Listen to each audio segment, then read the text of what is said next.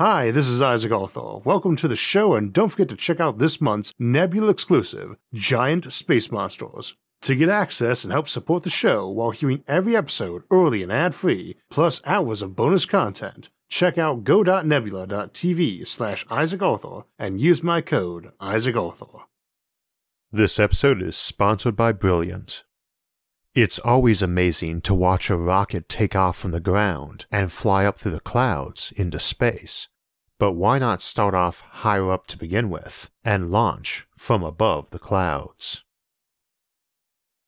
So today we are back to the Upward Bound series to cover a topic that's been requested a lot, which is why we don't launch rockets from blimps or planes, and if we could.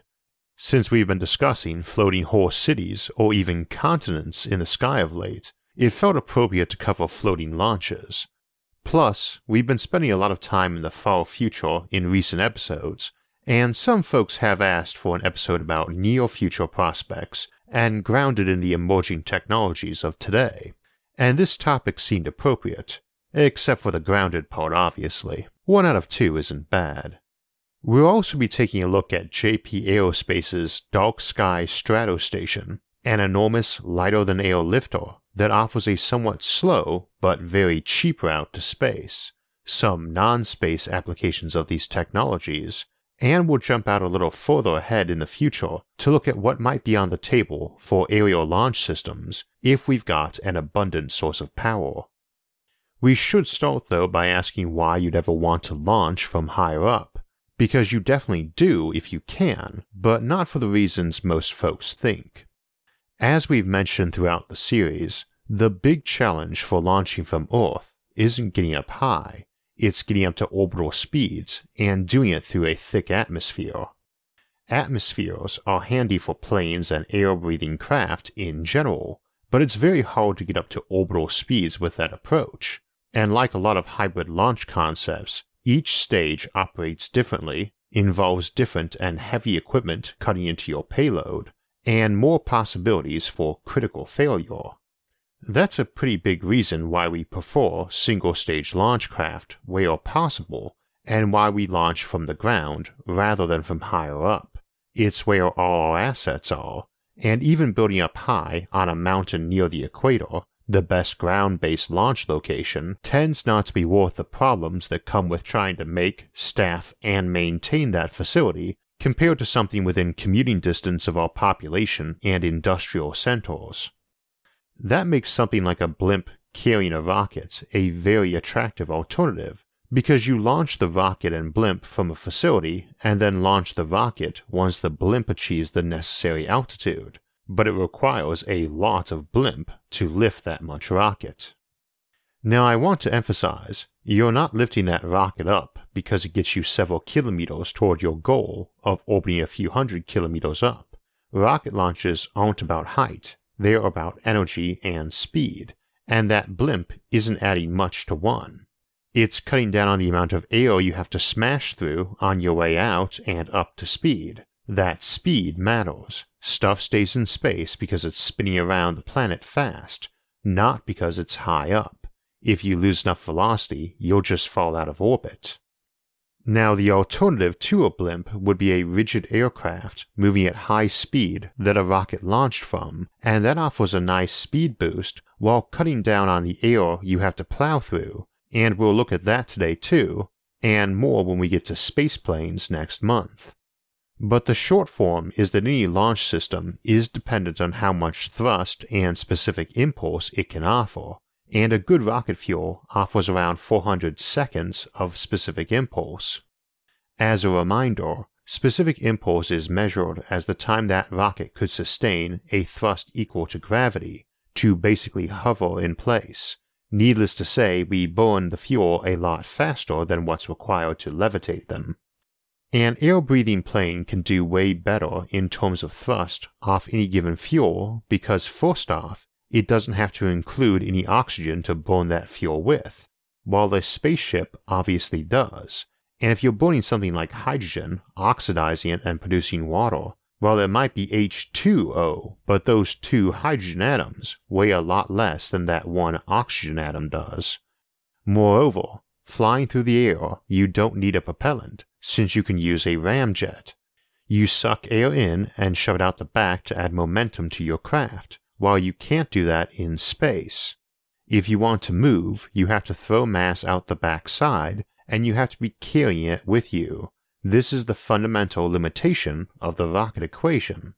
So ideally, we'd want to get up to speed in the atmosphere where we can take advantage of all that air rather than carry all that oxidizer and propellant. However, there are some big constraints on trying to use that air, not to mention glide through it at supersonic speeds, though we'll save discussion of things like ramjets and scramjets for the spaceplanes episode. Key thing to orbit Earth, you need to be moving 7.8 kilometers per second, or about Mach 23, and you need to get up to and maintain that speed while plowing through air, so anything you can do to cut into that helps a lot.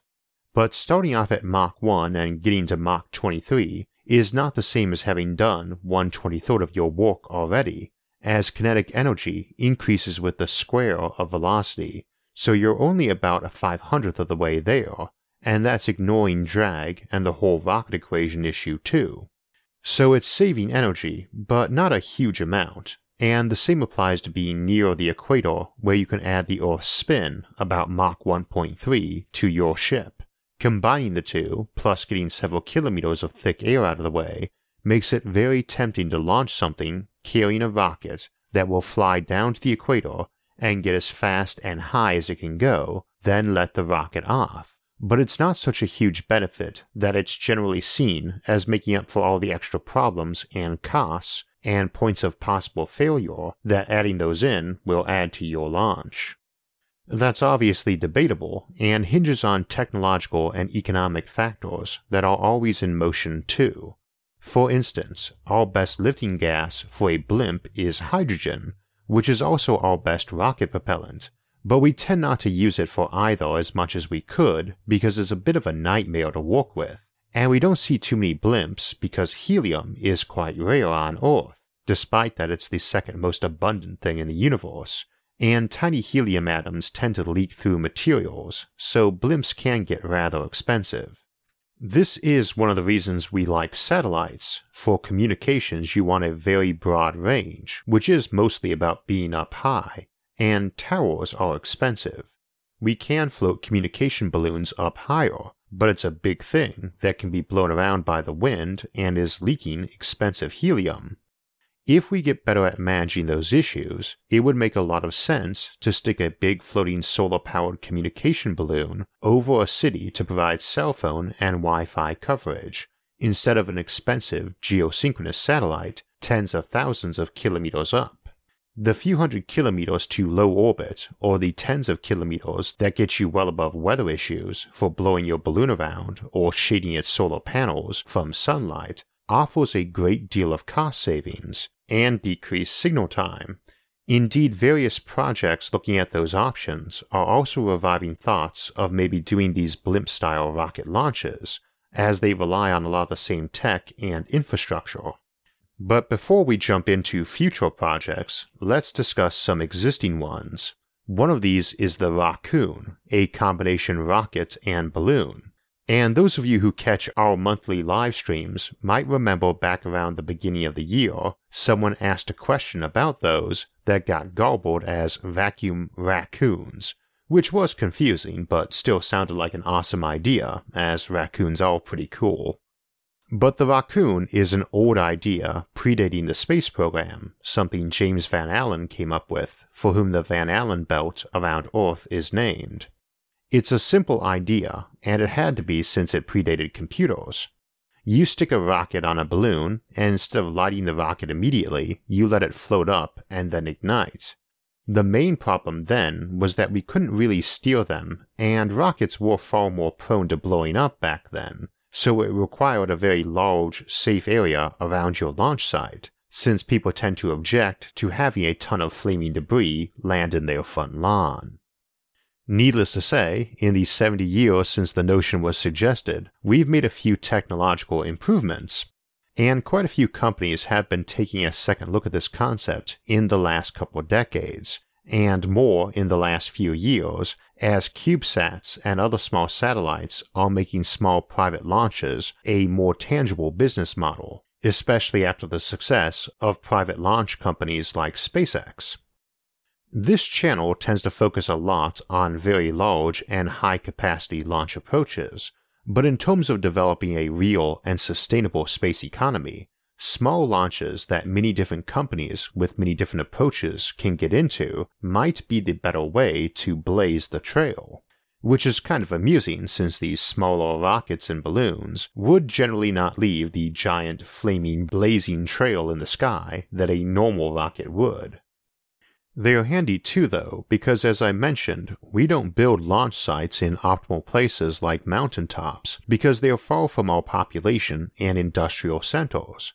But these giant booster rockets we use can't be too close to cities either, whereas these small ones can be launched much closer, and for a rockoon, could be released right in the middle of a city, since they could drift before the rocket turned on.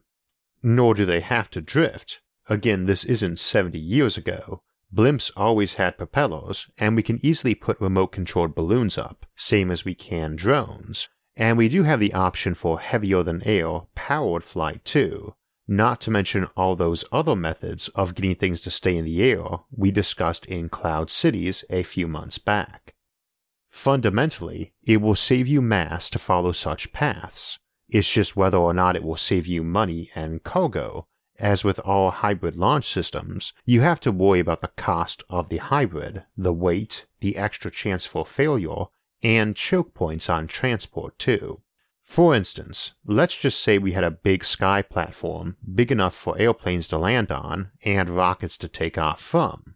You're saving fuel this way, assuming the platform isn't burning any, but you need people up there. You need both the plane and the rocket.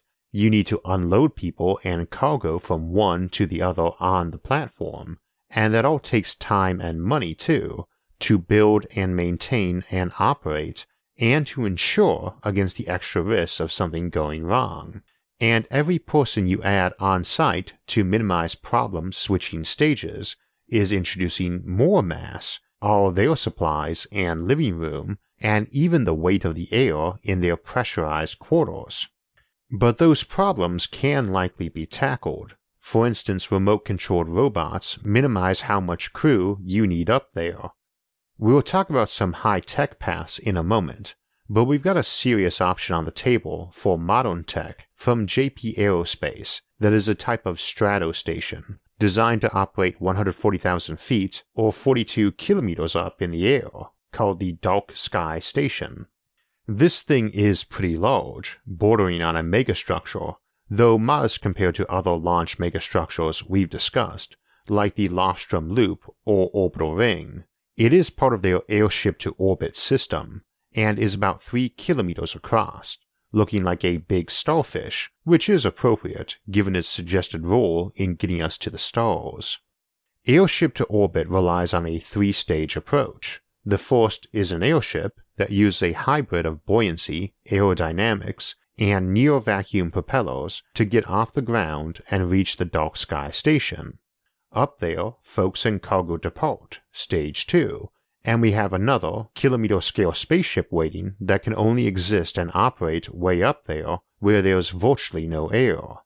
Instead of rockets, you get on these huge secondary airships for Stage 3 that will ascend to orbital speeds and heights by a mix of chemical and electric propulsion, but take several hours to do it, rather than the minutes a rocket would. This is a downside, but not a very big one, particularly considering how cheap the launch cost is. They estimate about 31 cents per kilogram launched, rather than the several thousand dollars a kilogram we pay now, and it is a bulk lifter designed for carrying many tons. I don't know about you, but I don't mind taking a day to get to orbit if it costs me as much as a bus ticket. Needless to say, it's not ready for launch yet, but it has no really huge technical issues requiring massive advances, and they promote it as a pay as you go approach, since many of the steps involved to full scale deployment have economically viable options too. Of course, we have some other big options like the Lofstrom Loop or Startram and Mass Drivers we've discussed before, and those all feature long lines that you accelerate down that either end in the upper atmosphere or even start there. Some of those concepts already contemplate using a launch track that's floating by buoyancy anyway, so a multi kilometer long track floating up there is an option too.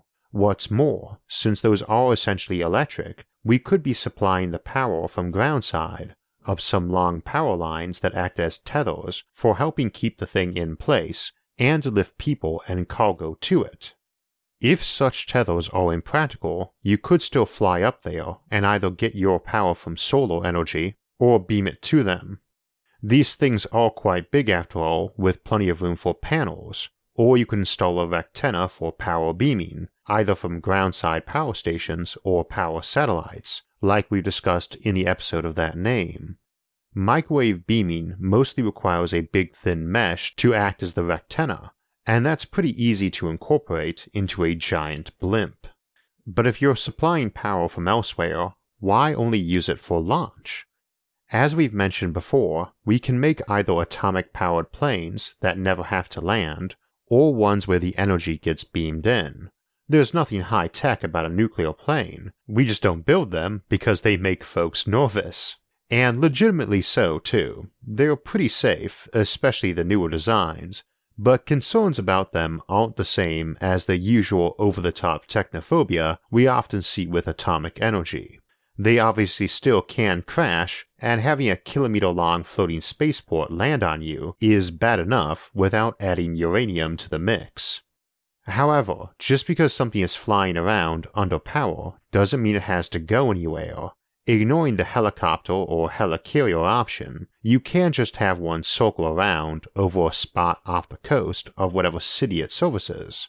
Because it's moving at a set speed normally, albeit in a loop, your ground based connection flights can find optimum times to land on it without needing to match its actual speed, meaning it can get away with going much faster than the things needing to rendezvous with it, but also because it's moving very fast, especially if it's flying counterclockwise, in the northern hemisphere anyway, on that southern edge of its circular path, it gets to add all that speed to the Earth's rotation and launch things to space with that. If it's enough speed and you've got strong tensile materials, it might even be fast enough to match up directly to a skyhook or rotavator, but at the least it would give a big head start to any scramjet that was seeking to do so. We'll get to that option more in the Space Planes episode, though. I mention it because if it is circling, you could potentially have a cable running up to it like a whirling slingshot, and if your materials can handle that and the air drag issues, you could have an ascender run up that line from your groundside spaceport that basically just had a sail. Indeed, you could have multiple layers of these, each higher up and probably wider out, though it need not be concentric. You presumably want your turn radius low enough that you can just tilt the floors on the sky platform a little, so everyone just feels a little heavier walking around it. You accelerate when turning, and if you're trying to keep that platform cruising around at a few kilometers a second, about half orbital speed, that turn radius needs to be almost a thousand kilometers, though considering how fast you're going, you complete a circle about every half hour. So you could potentially have a big one that serviced the northern Atlantic, rolled around at about half orbital speed way up in the stratosphere, and local regions would have more modest loops for letting subsonic or modestly supersonic planes land on, which would also be a very handy way of moving around Earth, too. Something like that is fairly ambitious, but a good reminder that when you can make and move a lot of power cheaply, many constraints are altered, and new options that would seem absurd in the past suddenly become viable.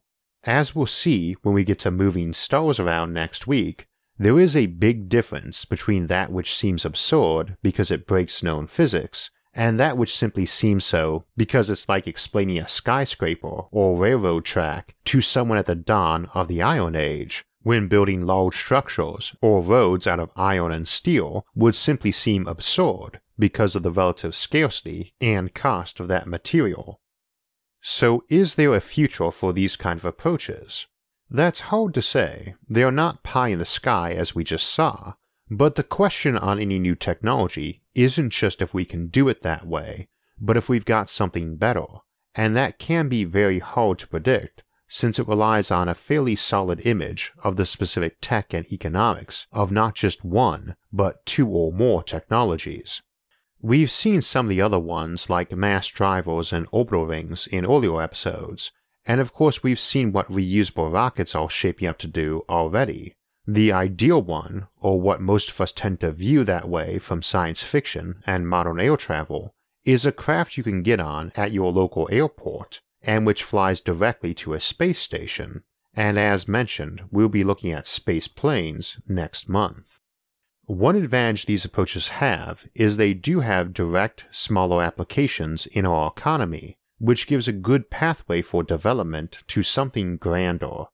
As I've mentioned before, a lot of things we can do with satellites, we can do with big floating balloons too, like solar shades or mirrors for warming or cooling the planet or regions of it, or power generation by wind or solar. They are fundamentally better than geosynchronous satellites as communication hubs too, because while light moves fast, even light takes a noticeable time to get up to geosync and back, and that's a lot of distance, not to mention air, to move a signal through. So I do think there's a good chance we might see some serious advancement and utilization of some of these pathways in the future, and maybe even some of the more ambitious approaches we looked at in Cloud Cities or for colonizing Venus and Neptune. Not as fast as a rocket, but maybe safer and cheaper, and if the trip takes longer, you have to admit, the view would be pretty awesome. We were talking today about how it takes far more energy to get up to orbital speeds than supersonic speeds, even far more than the usual velocity squared formula for kinetic energy implies, and that can be quite daunting in many ways. The orbital energy of, say, a one ton car is about 30 billion joules, which sounds like a lot, but is only the chemical energy contained in about 250 gallons of gasoline or about two thirds of a ton, less than the car. It can be a bit confusing why most of our launch systems require dozens of times more fuel than payload.